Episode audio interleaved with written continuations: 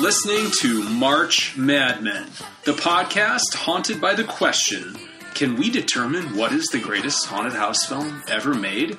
And will anyone listen if we do? I'm John Evans, and as always, I am joined by produced screenwriter Vikram Wheat and Emmy nominated producer Rich Eckersley. Rich, if you win the Emmy, I'm going to have to go back and re edit all of these podcasts. Tonight, we're going to. Go ahead. I, I expect you to, John. In fact, I will demand it, John. Tonight, we're going to begin our tournament's third round, the Evil Eight, as a sinister Colorado hotel squares off with a doomed orphanage in Spain. We've got bear suited fellatio givers going up against impotent professors and big wheels battling bombs the size of a Chrysler. It's The Shining versus The Devil's Backbone. Hey, I am ready. I can. I think uh, it's pretty obvious. Let's go around the horn with some greetings, gentlemen. Uh, Vic, let's start with you, buddy. How the hell are you this evening? You know, I'm I'm actually in, in a fair bit of pain, John. I uh, I, I cracked a rib. I'm pretty sure uh, uh, a couple of days ago, and uh, it's making me feel my age. Uh, just a, a stupid accident. I stumbled over a kid's toy, reached to catch myself on a folding chair, missed, and just just landed with my ribs square on that. And uh, boy, it's it's it's it's just astonishing how much it's made me feel old. So I'm looking forward to this as as digging back into my youthful fascination with horror films, and I'm especially excited to do these two films. I think it's uh, there's something actually fortuitous about these two movies winding up in this round. I found a lot of, of synchronicities when I was doing my research with this. I'm really excited to get into it. You're a lauded writer. Can't you come up with a better story than you tripped on a on a kid's toy? I could actually. That's what I what I should tell you. So we went to a cabin in Big Bear for the weekend, and I managed to late at night really scare the shit out of myself, thinking that the the cabin was was somehow weirdly haunted. Uh, it was mostly prompted by the fact that when you get like an Airbnb like this, they always have the the owner's closet that's locked, and so we had to explain to my youngest son Roland uh, what that was and why it was locked and why he couldn't go in there. And he became convinced that the owners were actually in the closet. And then there were just a couple of strange things. Things were unplugged that shouldn't have been unplugged in like our bedroom. And then in the middle of the night, Roland fell out of the top bunk at 2:30 in the morning, and I, I, he was hysterical, and we finally got him calmed down. I went to go back to bed in the, the master bedroom, and our fan was unplugged. And then I started to think about Roland talking about the owners being in the closet, and I just think that the proliferation of haunted house films in my head started to take over, and I started to think, what if Roland didn't roll out of the bed? What if something pushed him? What if something pulled him out of the bed? Uh, and, and, then I, I, really did freak out for uh, a solid 15, 20 minutes before I fell asleep. See, I have two things to say here. One is Vic is now a consummate podcasting professional because we shot the shit for a good 10 minutes before this. Did he blow that story while we were just chatting? Hell no. He saved it for the pod, so props out, Vic. And second, Vic um, was recently invited to pitch for the Pact 3, and he had no idea what his take was. Now he does. it's my it's my new spec. It's called uh, it's either called Airbnb or The Owners.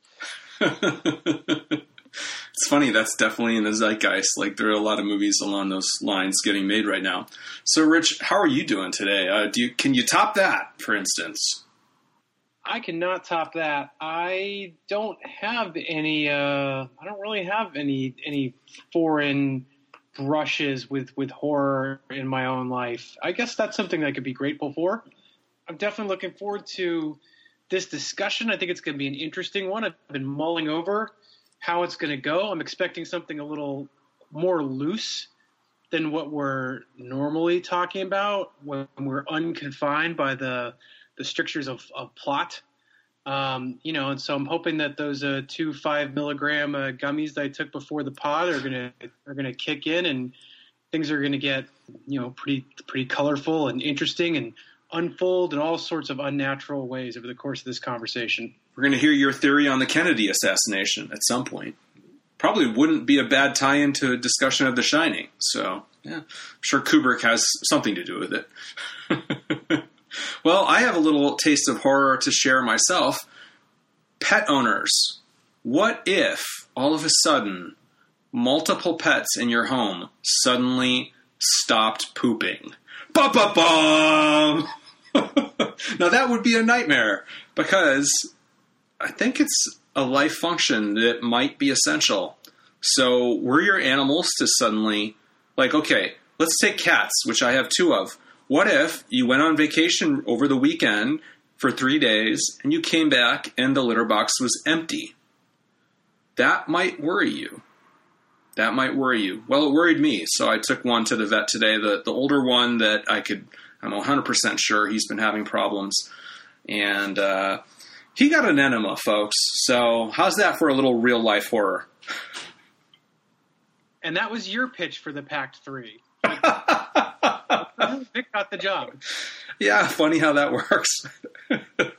well, uh, unfortunately, John did uh, share that story with us before the pod, and now Rich and I have to take a drink because we weren't sure that John could work in a cat enema into the pod. But well done, buddy. Yeah, deal's a deal. well, you know, I miss Halloween weekend too, so drink up. Longtime listeners will know that's another one of our uh, drinking games. So, uh, without further ado, I guess we should talk about actual horror movies instead of the actual horror in our lives. What do you think? If we have to.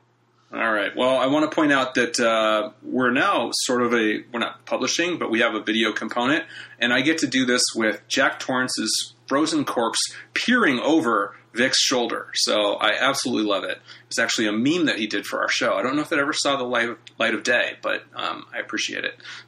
All right, so folks, let's start with the Devil's Backbone, if that's cool. Are you guys good with that? I was really, I was really ready to dive into The Shining, but uh, but let's do it.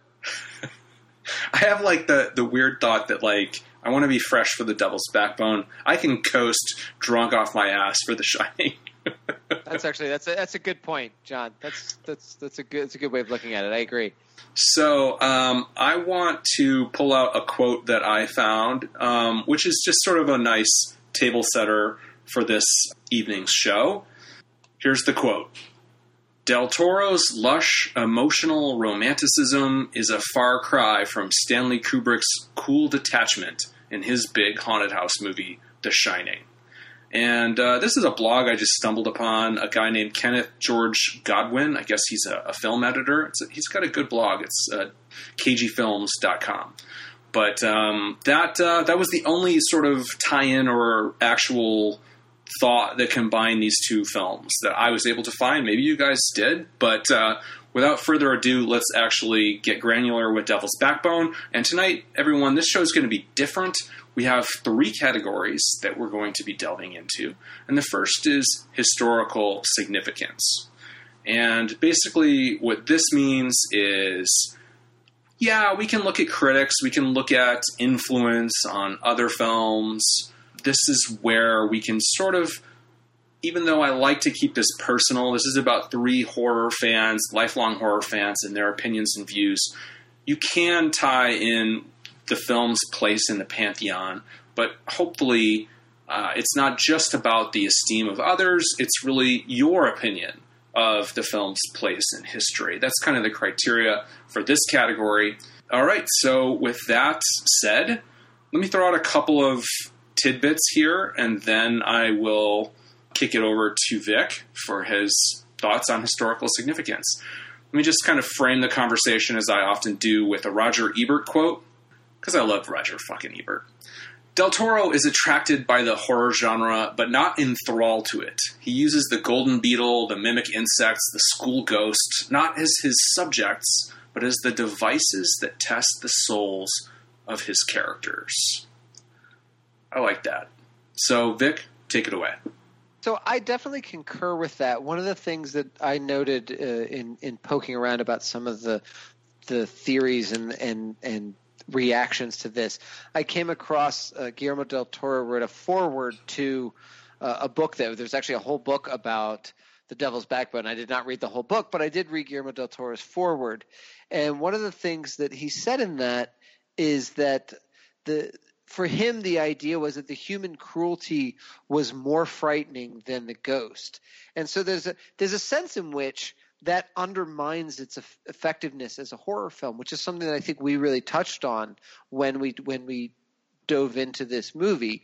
That the there's a lot of creepy effects and the ghost is very creepy, but it's not a, a terrifying film in the way that say The Shining is. And what I find is interesting about that is that so that undermines it as a horror film, but it really raises the question did Guillermo del Toro set out to make a horror film? Does this film not succeed as a horror film? Is that a, is that a failing on the film's part, or is it just the rules of the contest that we've entered it into that just aren't designed to advance a movie like this?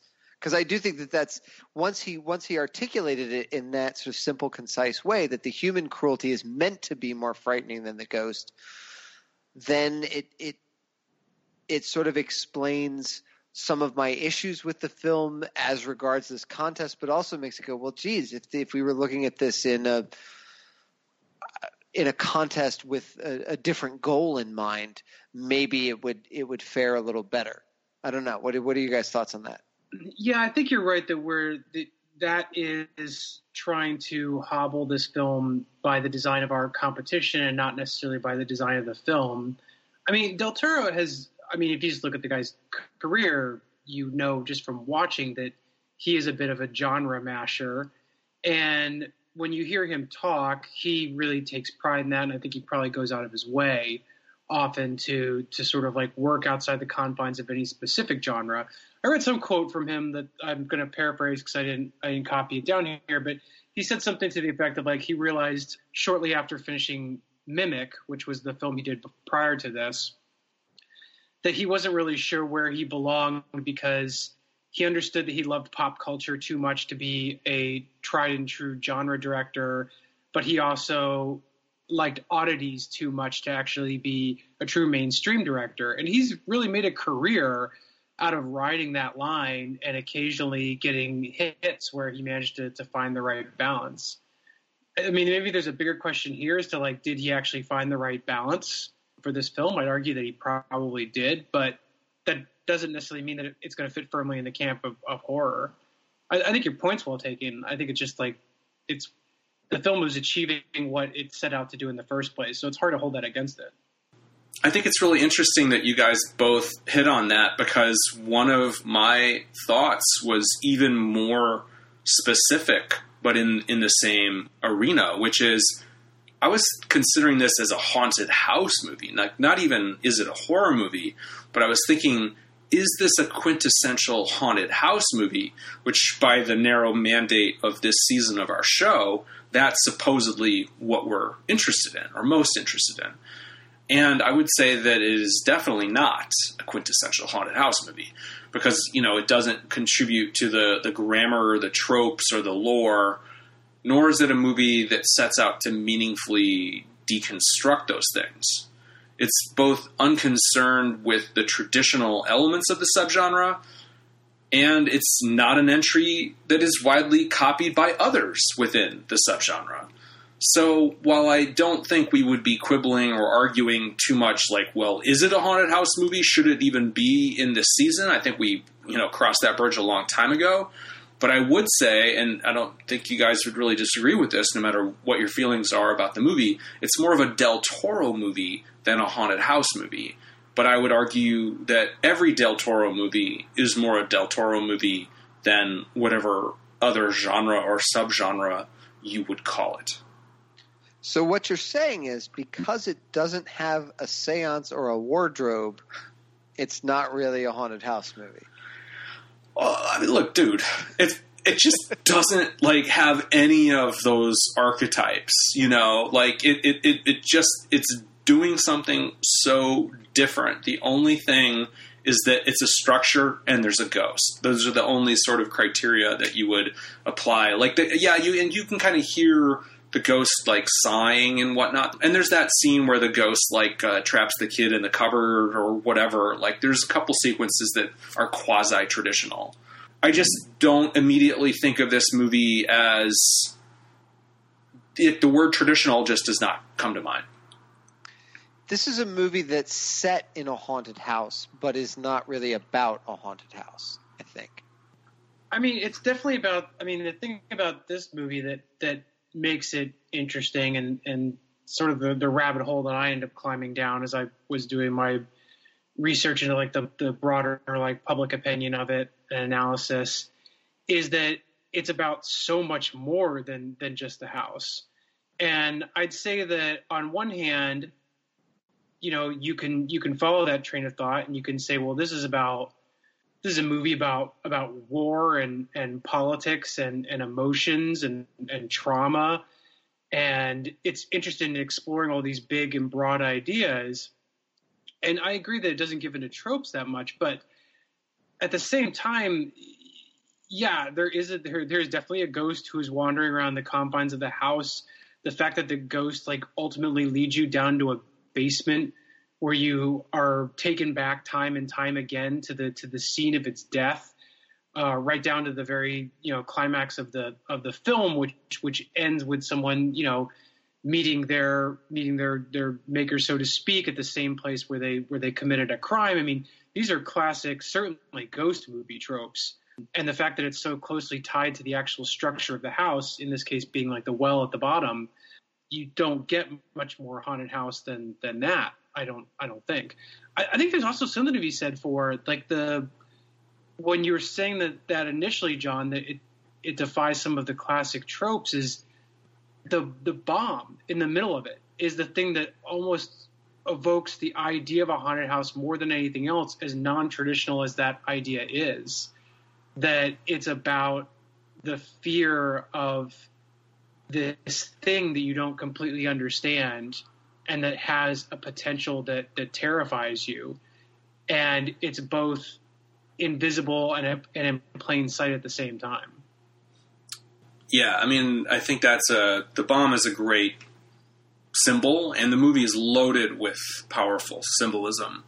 And I do want to say, to play devil's advocate for myself, I agree with you that this is an exemplar of the subgenre's approach to ghosts. Like this I have said before, but I think it bears repeating that there is a type of ghost movie that is about people who died with some crucial thing left undone.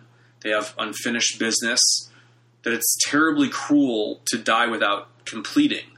And this is also a, a standard bearer for the idea that ghosts can be scary without actually meaning harm to the innocent. And I think that those are things that other ghost movies now and then, especially the ones that don't involve quote unquote demons, do explore. And I think this is probably the best one of those compared to like the others, for example, which this movie is often compared to. And it's an idea, the idea of potentially befriending ghosts. I know that it's something that Del Toro has talked about from his own childhood it was important to him that he was afraid of the the boogeyman under his bed or in the closet or whatever the you know the forces around him that that that were strange and potentially menacing that he could make friends with them. And that is something that i 100% experienced in my own childhood. Like i actually that was part of my coping mechanism with my own fears about the scary things that, that might be out there that I could possibly make friends with them. So I really relate to that aspect of his own uh, story, and I think that's a big part of this movie. Well, I think uh, when it comes to the actual historical significance of this, where I think this probably lands ultimately is as just a very important stepping stone in the career of Guillermo del Toro.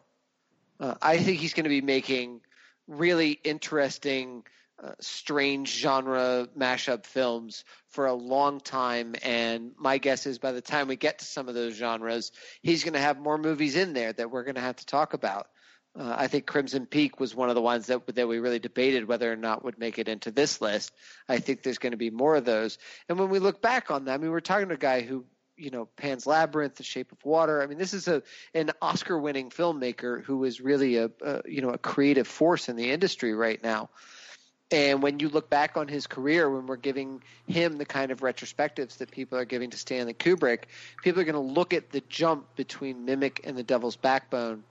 And interestingly, I don't know if you guys, I'm sure you guys probably encountered this, but the role that Pedro Almodovar, Almodovar, excuse me, uh, played in that in that process, where after getting browbeaten by Bob Weinstein on Mimic, uh, and and then really not being able to get anything made and, and sort of being afraid that maybe he just wasn't going to be a filmmaker, uh, rang up Pedro, who had told him at the Cannes Film Festival after Cronos, and said, "Hey, let's make a movie together sometime." And so they hashed this out. The movie had the, the script had originally been set in, in during the, the Mexican Revolution, rewrote it for the Spanish Revolution, shot it in Spain. But he talked about in that introduction that I mentioned that uh, Pedro he he had said to to Pedro uh, Almodovar, "Hey, I, you know, I need to have final cut on this." And Pedro said, "What's final cut?" This means I just have to have the final say on the, the editing, the post production of the film. And Pedro said, "Of course you have that. You're the director." And I just think that that was that really was a transformative moment for him in terms of his filmmaking and really being able to indulge those impulses towards mashing up genres and not being confined to the tropes and things uh, that that are important. And so I think that's what this film's really going to be remembered for.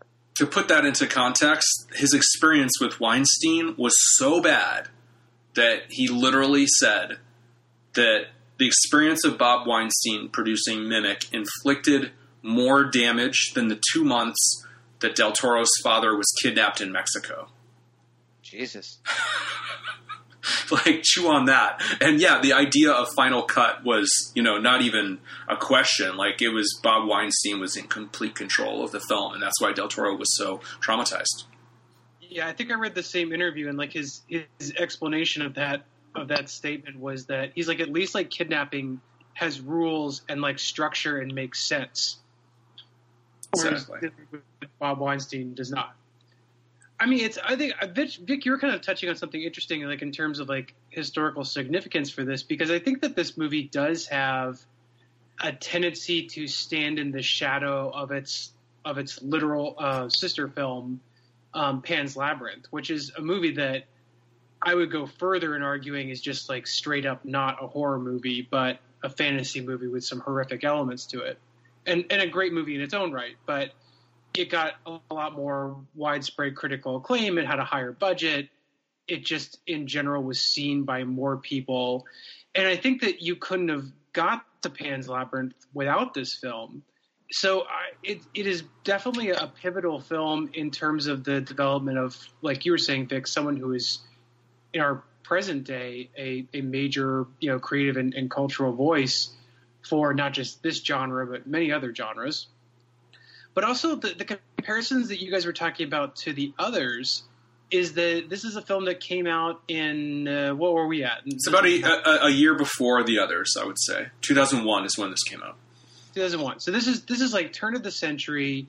I mean, I was definitely aware of this film. I saw it in the in the theater when it came out, and my impression looking back at it was that this was for the era that it came out a really strong entry to people who were paying attention that you could have a horror film that was also an art film.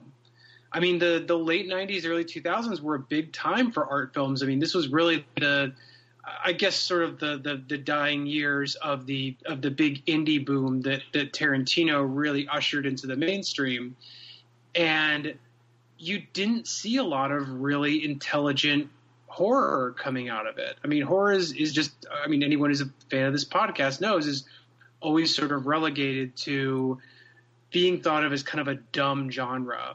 And here was something smart and emotional and lyrical and thoughtful that seemed to have a lot more going on for it than just spooks and specters and, and scares and monsters.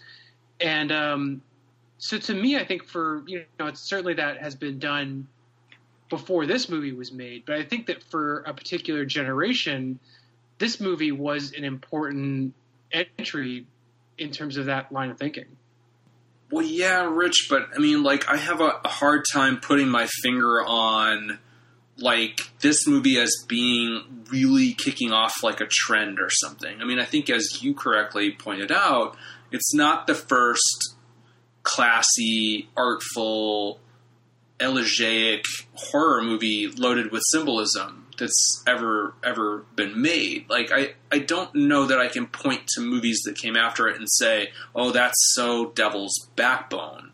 At least nothing Well, that uh, other than maybe Pan's Labyrinth. Yeah, but it's the same guy. I mean, he influenced himself. I mean, I don't give you points to, for influencing yourself. I mean, I'd say I'd say the orphanage, like also like like he produced that. Look, I mean, I, I'm not going to say that people don't find Del Toro influential. I think he's certainly an influential stylist, and everyone can recognize Del Toroisms in movies, both his own usually, but I think you know if you saw something that was like it, you would we would immediately say that reminds me uh, of Del Toro, and I think that's a valid inspiration to take. But I just don't see a lot of movies like let's just compare it. This is crass, but by this standard of being influential, like Paranormal Activity might be king because it kicked off the entire found footage genre. Yes, we could argue that it should have been Blair Witch Project that did that, but no, it was Paranormal Activity that you know spawned a, a million other movies. So that's kind of what I'm looking for in a, in a way here. And I just I can't. I, I think this is a pretty unique movie, and for better or for worse, it, it's it's not like it was imitated. I guess is what I'm saying. the fact that Pan's Labyrinth is the movie that I think most people, at least in terms of horror and especially that sort of arty like foreign language horror, like if people had to pick a Del Toro film out of a, out of a out of a hat, they would end up picking probably Pan's Labyrinth, maybe The Shape of Water, and you know you, you get some people like picking like Hellboy. You know, mm-hmm. well, like these, these are signature films. I think I think a lot of people who are even casual fans of him would, would take a while before they even got to Devil's Backbone, if they're even familiar with it. Honestly, like even finding it for this podcast, it was one of the more difficult movies to even locate as a as a rental. It was, yeah, absolutely. It, it's I would say it's fair to say it's a relatively obscure movie. All right, well, lots to think about there, and I think that's a natural segue to the next category. And this is going to be something that we apply to every movie in this round, and the category is called Food for Thought. And this is pretty much what it sounds like, but is it a movie that makes you think long after the final credits? Are you still pondering riddles that the film has laid out for you long after you saw the movie? Do you enjoy musing about the world before, beneath, and after the story that we watched? That's basically this this section, and I think it is a pretty important category for a, a great movie in any genre. So let's get into food for thought on The Devil's Backbone. How how did it make you think, and what lingers with you about the film? Uh, Rich, why don't you start us on on this one? There's a lot about watching this movie when I revisited it for the sake of this podcast, and it had been some time before I'd seen it last. Definitely, that there is a lot of there's a lot of cryptic discussions and very poetic conversations. Like I'm, I'm brought back to the the conversation that Casares has with with the boy about the about the the fetuses in the in the jars, and also all of the material that seems to surround the the politics and the historical storyline that's that's surrounding all of this. And that's something that I was not very familiar with, and I'd say watching it, you know, I don't really have a great understanding of the of the Spanish Civil War. And you know, as I kind of tried to scratch the surface of what there was to think about, I found that you know the other people that had reviewed this film in the past were were intrigued and, and sort of felt like there are gaps in their knowledge as well only to learn that like apparently not many people are familiar with the Spanish Civil War altogether because it happened right before World War II and and so it just kind of got swept under the rug in terms of historical storytelling. So you know I, I don't I'm not going to go too deep into it, but I think that there are definitely mysteries in watching it that are to be revealed in terms of you know that there is a lot of symbolism happening in the movie because there's a lot that you recognize from a purely human and emotional level, and then it's clear that there's a lot of symbolism that is happening uh, culturally as well that you may or may not be able to latch onto. And for me, like I, that is something that I enjoyed delving in on my own and was really driven to try to learn more about to understand where the where the film was coming from. So I think in that sense, I did find it very thought provoking. Hmm. You know, I'm, I'm going to be just 100% nakedly honest. Is that I, I, I'm taking this from a personal perspective, and I have a hard time getting that passionate about the Spanish Civil War just because that's you know my life experience and everything. So like as much as I try to like, God, if I really think about this, is that going to be something that's like deeply fascinating to me. And for me it's it's not quite happening. You know maybe it's just because i'm too caught up in my own shit and where we are right now in 2020 in america. Um, but you know even i will say this though. I will say this. The idea of fascism being something we should be concerned with is 100% something that feels relevant. Um, and I, I, I do think that some of the the nightmare of this movie or what it presents sticks with me because now more than ever I'm worried about kind of a post-apocalyptic scenario that you see with how alone this orphanage is, how without recourse the characters are, and might makes right in this film's world. And that's always a hard thing to reconcile ourselves with as viewers and it's something that I worry about societies, countries all over the world heading in this direction for various reasons. So that resonates with me, but I, I want to be clear that it's more like the universal and or potentially relevant now thing. It's not that I suddenly became fascinated with. I mean, not to you know, no disrespect to what it was like to be in Spain in 1939 but like that we're talking personally and passionately here is is my perspective so that's where i'm coming from. even from a broader point of view like one of the things that that i that del toro had said about this was that part of the motivator here is that war is the greatest ghost engine of all. And i feel like that is a that is boiling down what i'm trying to say in a in a very broad way that i think connects with what you're trying to say. I mean, that's a pretty compelling argument for a horror film.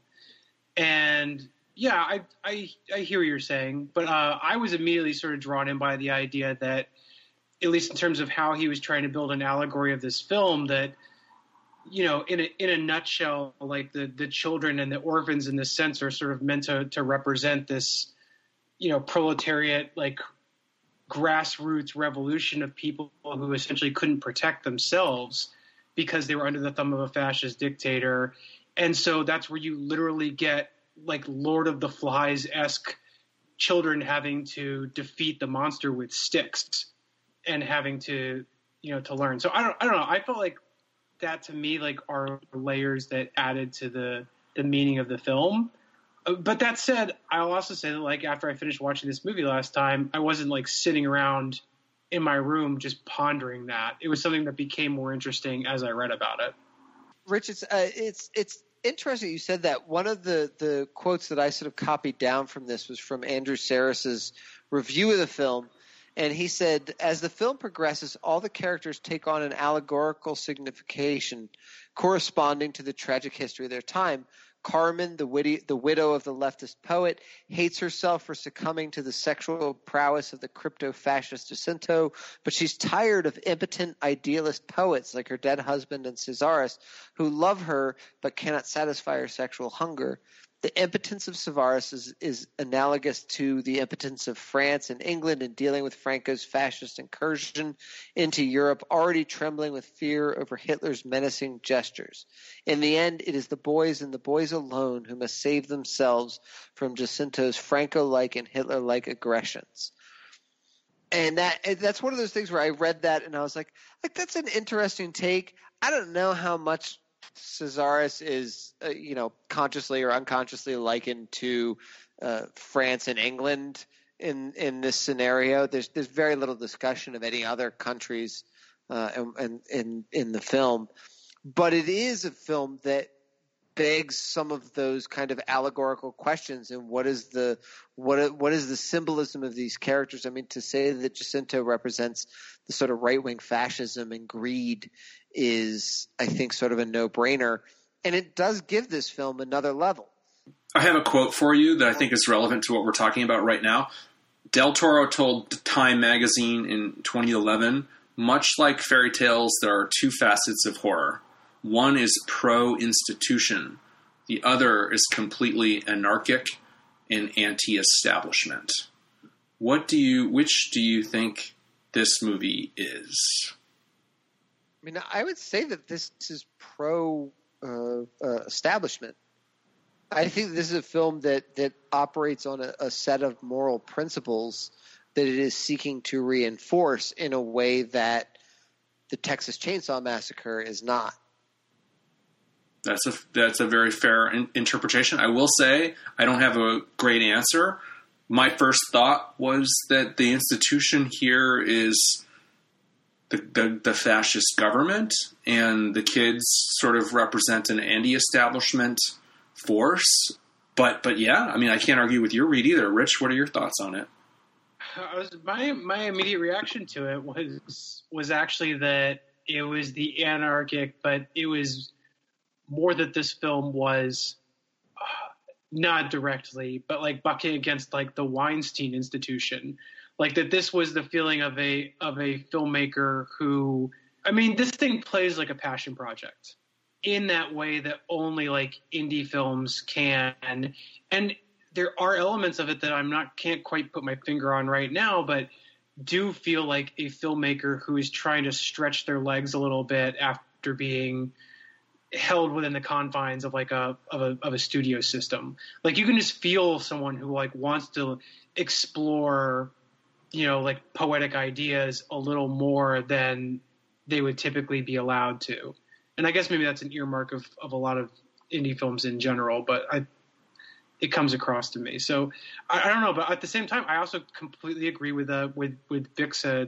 take on it. I think you're right that this is this is a movie about restoring order. Well, yeah, because the fear of it is that it's almost Mad Max, as I think I said earlier, is that like they're sort of in a wasteland and there's no there's no police, there's no government to to help them. It's basically them against these sort of mad dogs, and and yeah, that that would be inherently pro institution. You would think, other than the fact that like the reason for the problem is the government at that point. Well, but the but the the the orphanage itself is the only thing sort of providing this semblance of normalcy. And John, your your sort of mentioning of that Mad Max sort of post-apocalyptic feeling really is that when they run out of food, shit's going to get post-apocalyptic. Right now, they're hanging on to civilization by a thread, and certainly my rooting interest when I'm watching the film is for them to succeed. I want the that sense of normalcy. I want these children to have a normal childhood. I want Casares, uh, you know, to to succeed and be the good guy and and take care of these children. I, I want to say that this is probably just a blind spot for me, and I know that it's a failing in me. But like when I read stuff about this movie, and it's like Spanish Civil War this and fascism that, and you know. Uh, like there's all these things that they, people say, well, you're not going to get that unless you were you know, living in, in Europe or, or, or, at least, you know, deeply entrenched in the history of, of Spain in, in the 20th century. And I'm like, yeah, you're right. I don't. I, I, don't get it. um, so. I, I just feel like it's, it's, I mean, I, I completely like, I, I, sympathize with what you're saying, but at the same time, it's like we also had discussions about like Under the Shadow, where it's like, oh wow, I was really like captivated with like the, mm-hmm. you know, sort of like the cultural nuance that the story brings in, and it's like, well, what's the difference? Yeah, I mean, maybe in a in a sort of left-handed way. And don't get me wrong, I love this movie. I'm saying that that part of it of this movie isn't resonating with me, whereas I'm completely open to it resonating with me, but it just doesn't. And so I'm, I'm willing to take 50% of the blame, but maybe maybe I'm in a way I'm sort of criticizing the movie here. I, will say there's an element of it that is a little precious, and I would I'd say this is a, like this is a, a larger criticism I have about Del Toro in general, where it's it's like a strength is also a, a flaw of his, where where sometimes when filmmakers are trying to imbue too much symbolism or like you know story parallels into a genre film in particular, it can get a little heavy-handed. You know, and you have films that like kind of get it just right, like like for some reason like It Follows, which is a very different movie, comes immediately to mind where it's like, well, this movie is kind of about two things. It's on its on it's a horror movie like on its face, and like on the other hand, you can also sort of analyze what it's trying to say about you know a certain aspect of like society or culture or sociology. But this movie does seem like it is putting those historical pieces into play and, and setting people up to represent things um, in a way that is almost like a little like too careful and you wish it was just a little more off kilter um, a little less controlled i love what you're saying my point uh, my addition to that would be sort of naturalistic authentic un yes, uncontrolled, more like this is a bad example. Not everyone loves Gus Van Sant. I certainly don't, but like I mean, I'm not going to say he's bad, but like he's not like one of my favorite filmmakers, but just sort of like an idea of this is just going to feel like reality versus feeling really measured and scripted and controlled and artistically imbued. Like I, I like movies that have sort of a balance of those two things. And this movie might be more on the extreme. Precious was a is a good way to put it in the extreme. Well, and it's interesting. I mean, it, it, it, ties into some of what I was saying about the historical significance of where this lands in Del Toro's filmography. Is I what that says to me is this is a really exceptional young filmmaker wrestling with these ideas, these really complicated ideas of how to muscle fables and horror films and political realities into one movie, and he doesn't have it all right yet. That he's he's he's he's wrestling with it. He's got this, you know, he's he's got this beast of an idea that he's trying to cram into this movie, and I love that he has those ideas and that he's taking them all seriously and he's trying to make them work in this in this sort of unusual framework that he's chosen for it. But it does feel like a young filmmaker who doesn't have his his grasp totally around all those ideas in the way that I think he he starts to later on. And Pan's Labyrinth is a is a, a good example of that even if I, I have some quibbles with that film on other other elements of it, it definitely feels like he's got a firmer grasp on how to balance the fantastical elements, the political elements, the character elements, and the horror in a way that feels balanced and, and a little more naturalistic. Would you guys would you guys agree with that? Yes, absolutely. Yeah, I, I would to I would to an extent. Like I feel like because as you were saying that about the the just trying to be able to grapple with the balance of all this stuff. You know, I continue to be a fan of his, but I think that like Shape of Water, which which I liked, I know John has some major problems with it, but like I'd say like Shape of Water, while I do like that film, still struggles with that same issue. Like I think that he has a tendency to have kind of a heavy hand when it comes to symbolism and and it can it can get a little overplayed sometimes. So I think you're totally right. I think it's just like it's something that that has that he hasn't quite um, shaken either. I don't really share Vic's optimism about his career. I'm not going to say like I think he's done, like you know, compared to um, M Night Shyamalan, who people left for dead, and personally, I think he's done a more than respectable job of reinventing his career. But I, I think that Shape of Water is all of his worst instincts on full display. And I, I, think it's a sort of a caricature of of a Del Toro movie, and the fact that the Academy loves it, I think, says more about the elderly Academy voters and what how easily manipulated they are, and, and what sort of comforting elements that they like to see from a movie. Um, I think it says more about that than the actual quality of the film. So, yeah, don't get me started on that movie. But I think that's that and the sort of relative miss of Crimson Peak. And, you know, not to mention just, you know, how many, well, okay, no, let's not even say that because I was going to say how many misses he's had.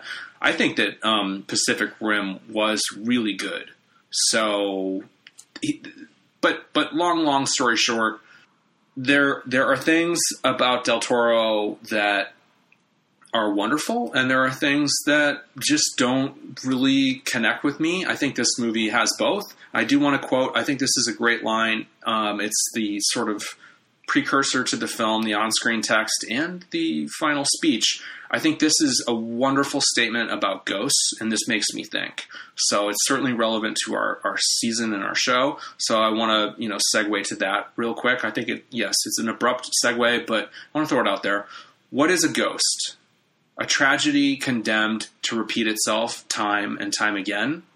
An instance of pain, perhaps. Something dead which still seems to be alive an emotion suspended in time, like a blurred photograph, like an insect trapped in amber. Now, if that is not a cool definition of a ghost, I don't know what is. And yes, symbolically, thematically, I do see the idea of history repeating itself and the, the idea of wrongs that are done don't can't be just swept under the rug. They they do linger and they come back and they they will not allow themselves to be forgotten. What was that one one like pithy line that I that I read in a in a blog somewhere, but I thought had some truth to it was uh, take that same exact speech and just replace the word ghost with war. Absolutely. So another thing about this movie that I think about is that these characters do have lives before and after the events of the film that I do wonder about. I think are intriguing. This does feel like a cast that have led or will live dramatic and poignant lives that are worth exploring. So I think that's a plus. I just had a I just had a had a piece of trivia that, that blew my mind a bit. I want I wanted to work in here.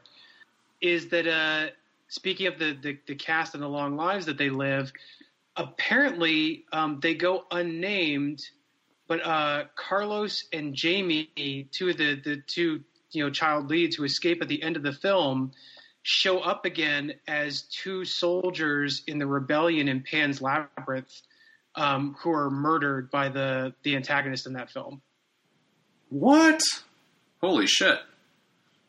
I don't know what to make of that. On the on the one hand, that sort of repudiates my point, where like that's a rough way to end for for characters who survive this movie, but it's it's certainly interesting. Fighting uh, for what they fighting for what they believe in, John. I don't know. Hmm, so they're martyrs. Hmm. Be that as it may, and it's certainly a, an interesting tie-in. I just I'm not sure there's an underlying mythology in this movie certainly there is in Pan's Labyrinth. Like I don't think there's a underlying mythology linking those two films. But the two particular deaths that create ghosts in this movie are considered worthy of producing phantasma. But unlike other Del Toro films, this one doesn't have a lot of other sort of lore to it, or even the sense that we're getting just the tip of the iceberg with the mythology. It's not a new world, it's our world. It's just, in my opinion, a more just world, as we've discussed on this show in the past. This is existing in one of those worlds where terrible wrongs that are done could be fixed because in this world, victim spirits may have some recourse. And right off the top of my head, I'm reminded of what's what lies beneath for example, where sort of the idea that the scales of justice can be tipped by vengeful spirits. Well, that's it. Does more than I believe we said this in our earlier discussions of the film. More than almost any other Del Toro film, this relies on an existing mythology.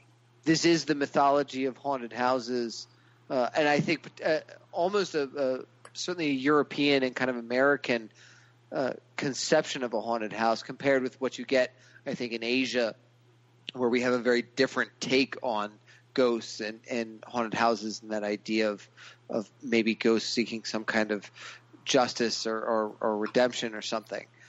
But so yeah, so there is there is something conventional about this that you don't get in Pan's Labyrinth, that you don't get in Crimson Peak or or you know some other some other Del Toro films. When you use that shorthand, you don't have to have Professor Exposition show up and explain your mythology. We all come into the theater with the knowledge somehow culturally we've all just sort of accepted that people who die in horrible, unjust ways uh, sometimes come back and seek justice for that. I mean, that is the the the whole idea behind a, a thousand haunted house movies that we've all seen. And so, what that does then, from a from a story perspective, I think, is leave you room to explore the characters, to explore the politics, to explore the world. You don't have to spend a lot of time world building uh, and so I, there's a there's a sense in which that helps the film in the areas that it is not a horror film. And that's what we what we keep coming back to. I feel like is there are lots of things that are fascinating, interesting about this, and and that are worthy of, of deeper thought, and that have merited some fascinating, uh, you know, criticism and ideas. But they they aren't those elements aren't the elements that make it a horror film those are sort of the, the, the backdrop. They fade away when you really look at this film in depth. And I think if you're talking about finding the greatest haunted house movie or the greatest horror movie, those elements need to be front and center. I agree with you. I want to I want to hear what Rich has to say, but I think you're you're kind of hitting on something that totally dovetails with my innate response here is that in a list of just great movies, great independent movies, great foreign movies, great war movies, whatever kind of other subgenres you want to lenses and categories you want to put this movie in. I I think this movie I hold it in great esteem. But within the confines of greatest haunted house movie of all time, I think yes, a lot of its strengths aren't outweighed by the weaknesses and the criteria that I hold more dear in the exercise that we are in the midst of. Rich, your thoughts? Yeah, I mean, I'd say that the ways in which this movie succeeds on a genre level, if, if you really want to break it down, it's actually that it's very successful in a few ways as a movie, and I would say that the I would largely actually, as we talked about in the podcast prior to this, more attribute that to the the, the, the ghost of uh, of Dr. Casares more so than, than Santi personally. But you know, it functions well as a ghost film, and it functions very well as a grounded horror film, which is another kind of fringy subgenre that we've that we've talked about, where you're you're dealing with a, a horror story that is mostly rooted in reality and not the supernatural. I think that this movie has very strong elements of the two of those, and I think that by virtue of of setting, it, it kind of becomes a, a, haunted house film. So, yeah, I mean, I, I guess in short, like I, I agree with you in a in a slightly different way that if you're really asking, is this the greatest haunted house film of all time? Then I'd say, you know, no, it's not. But I can still say that it's a very effective horror film. Okay, agreed. And I think we won't always make rewatchability the the shortest category, but I think for this one maybe we will because uh, we've we've said a lot about the movie already. And rewatchability is our third and final category that we're applying to movies. And it's uh, in this round, it's simply gauging how much you would look forward to and enjoy seeing it this movie again, sharing it with others. How well will the movie hold up? moving uh, forward. So, Vic, what are your thoughts on the rewatchability of The Devil's Backbone? I think that when, when I sort of ran that idea of rewatchability through my head, this is not a film that I had revisited a bunch of times. And I did enjoy watching it, certainly a second time. The third time was a little bit trying. Now, having done all this research and looked into the criticism, the symbolism, uh, you know, learning a little bit about the Spanish Civil War and those sorts of things, I would be curious to watch it again through that lens and and having downloaded that information into my head to see what other stuff gets teased out of it. The real weakness to me for the film when it comes to rewatchability, which I brought up when we did the earlier discussion of it, is that the fundamentally the mystery sucks. There's one bad guy in it. He's really obviously the bad guy, and you find out in the end that the bad guy did it. And that's not so there's not like you're not watching it teasing out clues and looking at, at sort of fascinating details that are hovering in the background that illuminate the actual narrative. Uh, I, I, think there's interesting things in the performances that come out when you watch a little closer. I read one of the reviews talked about when they, they line up all the guys and, and shoot them and Dr. Casares is there. It's one of the few trips sort of outside of the orphanage. That if you watch his reaction, he reacts visibly to every single shot. So he, he's not getting numb to it, but every single one, he he tenses, he jumps. Uh, you can see him being horrified by it. I thought, oh well, that would be something sort of interesting to to look at again and really appreciate uh, everything that goes into those those kinds of details.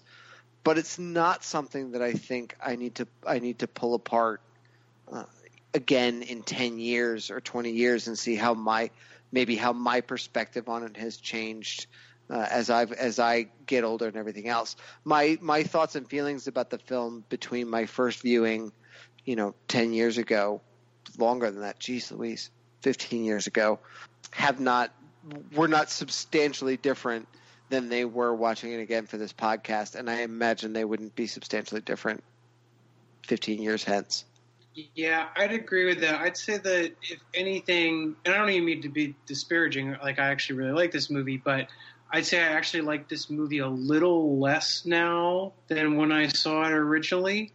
Perhaps some because I just am, am familiar with the, the story, and also there are elements of it that, that read a, a little bit dated now, just in terms of its its filmic quality. I mean, look, it's a we've talked about it a lot. It's a movie that has a big heart, but that heart is also on its sleeve.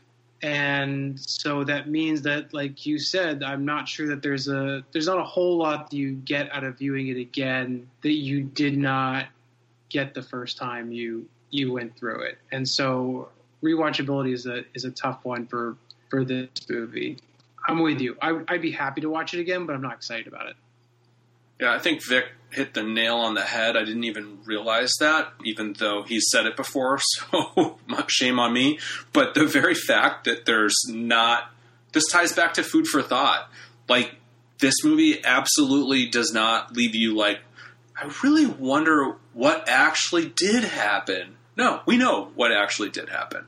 So, yeah, like that sort of intrigue, that narrative uh, ambiguity, that sort of theories and pondering um, is missing from this film, as opposed to The Shining, for example. Even though you know, even The Shining is not one of the best examples of the idea of narrative puzzling out later. I think, uh, for example, Twelve Monkeys is a, a prime example of a movie that you walk out of it just completely playing through scenarios of of what really went on or what could have happened next and, and so on.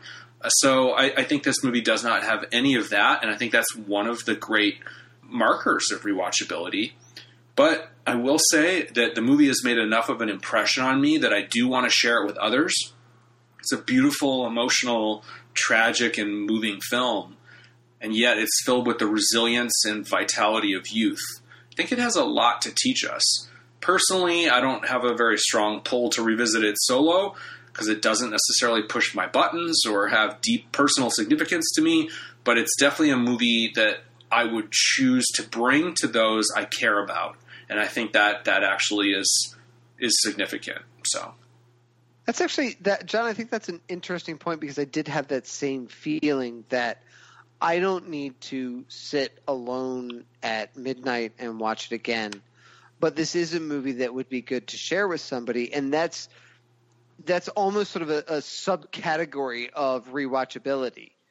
That you know, the, this is the kind of if somebody, if you were with somebody who didn't like horror movies, eh, or thought that they didn't like horror movies, or maybe were curious about them, but but weren't sure what to, you know, how to find their way in, this would be a great movie to introduce them to. I, I And- imagine watching it with my future kids, to be honest, on some level, Yeah. at a certain age, at a certain age. That's that's weird, John, but you know, it's fine. Other than kids, like, have you ever encountered anyone that's that's like, it's like Vic, I'm looking at uh, looking at getting into horror.